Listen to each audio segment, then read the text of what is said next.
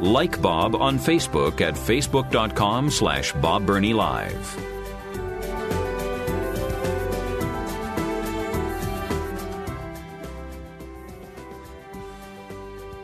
And welcome back to Bob Burney Live. Thank you for joining me. Just before the break, we were talking about libraries pulling this book off the shelf and removing them. And I was just pointing out, it's a complicated issue.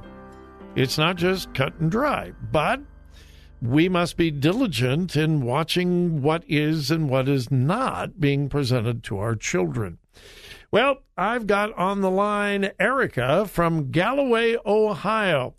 Erica, you've been very, very patient waiting online. Thank you, and you're on the air.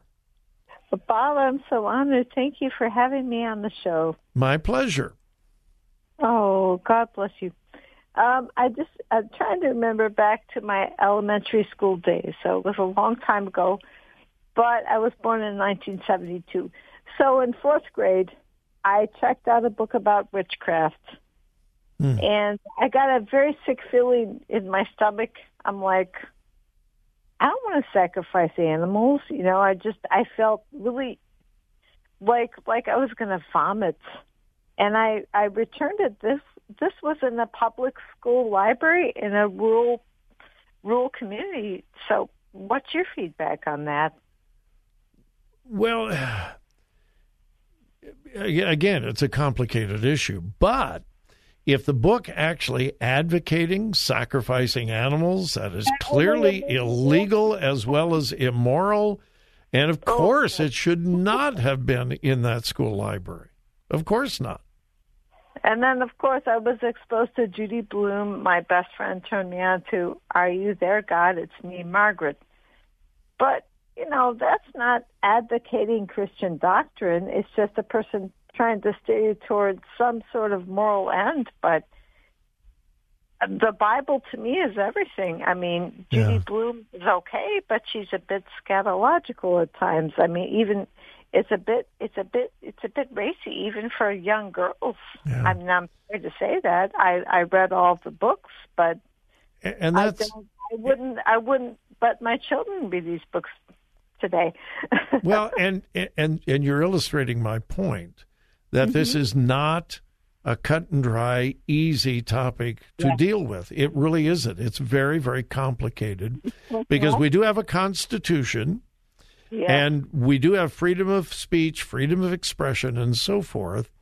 But we go back, and as I tried to refer to this before the break, it comes back to what we used to call community standards. Books were chosen or rejected by a local library according to community standards. And if you go back 50 or 60 years... Yeah. Liberals, conservatives, Republicans, Democrats, mostly they would basically agree on what community standards were, but no longer, because we have lost our moral compass. We have lost any kind of moral foundation in America. So we don't have community standards anymore, which complicates what goes on the shelf, what does not go on the shelf. And I think ultimately, Erica, it goes to parents. Yeah. Know what your children are reading. Know what they're checking out from the library. And you be the ultimate censor. If things are clearly immoral in the library, then we need to take a stand against them. But it's becoming more and more difficult because, again, we no longer have community standards. It's just crazy. It's like, I hate to say this, but it's kind of a crapshoot. It's like, well, that's one way to look at it. All right, Erica, thanks. Appreciate your call. God bless. All right, you too. I don't know how many of you are old enough to remember. I don't even remember the last time I heard the phrase community standards. In many localities, it was written in the local bylaws. The content of the local library will be determined by community standards. That was written in the law. It was written in the ordinances, community standards. And again, liberals, conservatives, there would be minor disagreements, but there would be an enormous amount of agreement. Those days are gone.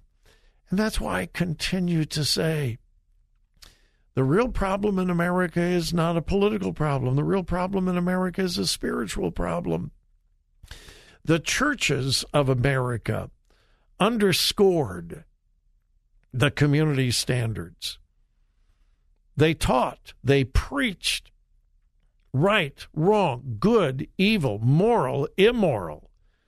Pastors had moral courage to open the Word of God and say, hey, listen, this is what God says about sex, sexuality, marriage. This is what God says about this activity and that activity. Therefore, this is moral, this is immoral. This is right, this is wrong.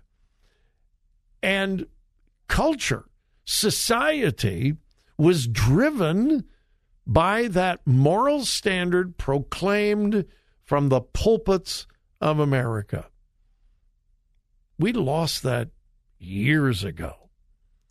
The pulpits of America, particularly the liberal pulpits and many evangelical pulpits, don't talk about right and wrong, good and evil, moral and immoral.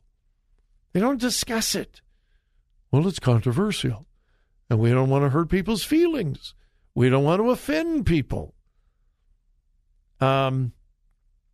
You really think that the original apostles were concerned about offending people? What they preached, what they taught, got them all killed. Do you really think Jesus was concerned about offending people? When he called the religious leaders of his day some really hard names. You're a bunch of snakes and vipers. You are of your father, the devil. You really think Jesus was concerned about offending people? Don't believe it. When people tell you that Jesus floated around on a cloud, you know, through the streets of Jerusalem and Galilee, he floated on this little cloud, and he just looked around him and says, I love you, I love you, I love you, and I love you, and I love you. That was not the Jesus of Scripture. And it's certainly not the risen Christ. One of the greatest errors today is the presentation of who Jesus is and was. That's why today the WWJD is meaningless. What would Jesus do? Most people have no clue what Jesus would do. They have no clue. Because they don't know the Jesus of Scripture. Joy and I are going through the Gospels again. We were reading in Luke last night. Jesus was really tough on some people. He really was. And the risen Christ that is revealed in Revelation chapter 1, when John saw him, he didn't run up to him and lay a big wet kiss on his cheek. He didn't even hug him. It says he fell on his face as if he were dead. Such was the appearance of the risen Christ. Isn't it sad that what would Jesus do is completely irrelevant today because most people have no clue what Jesus would do?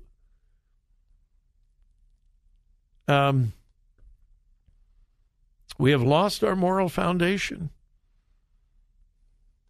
and that's mostly due to the pulpits of America, not the politicians. That's why, if you study the life of Jesus in the Gospels, who was Jesus really, really, really rough on? The corrupt politicians? Are the corrupt religious people? If you've read your Bible at all, you know the answer to that. He was basically silent on the corrupt politicians, and Rome was one of the most corrupt governments in world history. He basically ignored them. But he did not ignore the religious crowd. Not at all. I think we can learn a lot from that. All right. I'll get off my soapbox for that, at least for now. We'll take a break and we'll be back.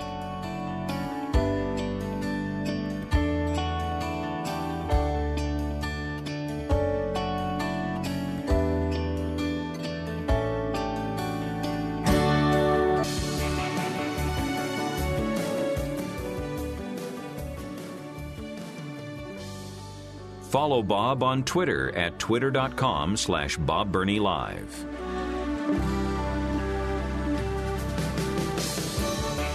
What? Common sense rising up here, there? Not everywhere, but here and there we're beginning to see a little bit of common sense. We've actually spent quite a bit of time this week on the whole transgender fiasco, and it is a fiasco. The best way I know of illustrating it, and I've used this illustration the past 2 days, and I'll do it one more time again today. It's like two trains heading at great speed in two directions. On the side of the train, transgenderism. America is speeding towards embracing anyone who says they're transgender. If a 5-year-old kid thinks that they're really, the 5-year-old boy really thinks he's a girl, a 5-year-old girl really thinks that she's a boy, start giving them puberty blockers. The United States of America is headed in that direction. Almost all of the world is on the other track, heading the other direction, away from this whole transgenderism thing because it's falling apart. Research, science is beginning to determine that, number one, transgenderism really doesn't exist, and number two, when it is treated, it is dangerous, particularly to children. But not only is it dangerous to children, it's dangerous in sports and athletics. We have seen the debacle in the swimming area. Lia Smith, the man parading as a woman, who was like number 400 in the United States when he was competing as a male in swimming. Well, then he decides, I feel pretty, and I am now a woman, and begins competing. Now, he did go through hormone treatments, reduced his testosterone level, etc., but still a male. Began competing against women and went from like number 400 to number 1 or number 2 in the country, began smashing swimming records. Shouldn't that tell you something? If he couldn't do it against male swimmers and he is destroying women? I mean, common sense, folks. Common sense. Well, organizations, sports organizations around the world are showing quite a bit more wisdom than America. Because, like I said, we're on two trains heading in the wrong direction. Here in America, the National Swimming, the NCAA, college athletics, swimming, yeah, transgender, fine, that's okay, sure. But not the rest of the world. Here is the latest example. The World Boxing Council has announced a brand new policy that requires, and I quote, Participants in the sport must compete against members of their biological sex. This is the World Boxing Council. Now, what brought this about? Some women getting almost beaten to death by a man masquerading as a woman in the ring or in the cage. Yeah, this has happened a few times. Men in boxing said, I can't beat up other men, but maybe I can beat up women. I feel pretty. And a couple of women boxers have been hurt seriously. And so the World Boxing Council says, and I quote, "The WBC advocates for two equally skilled and matched athletes competing in the cage or ring on a level playing field, and to keep matches fair, competitive, entertaining, and most importantly, safe for all combatants at present level of scientific knowledge, the WBC consensus is that allowing transgender athletes to compete raises serious health and safety concerns." The organization concluded, quote, "A trans-identified combatant may have an unfair advantage over their biologically female competitor." So in other words, the World Boxing Council says, no men beating up on women. Good for them. It's common sense. But as I said, the United States, under its current leadership, is headed in the opposite direction of most of the rest of the world. You would think that our leaders would go, whoa, wait a minute, how come nobody else is going in the direction we are? Nah, too woke.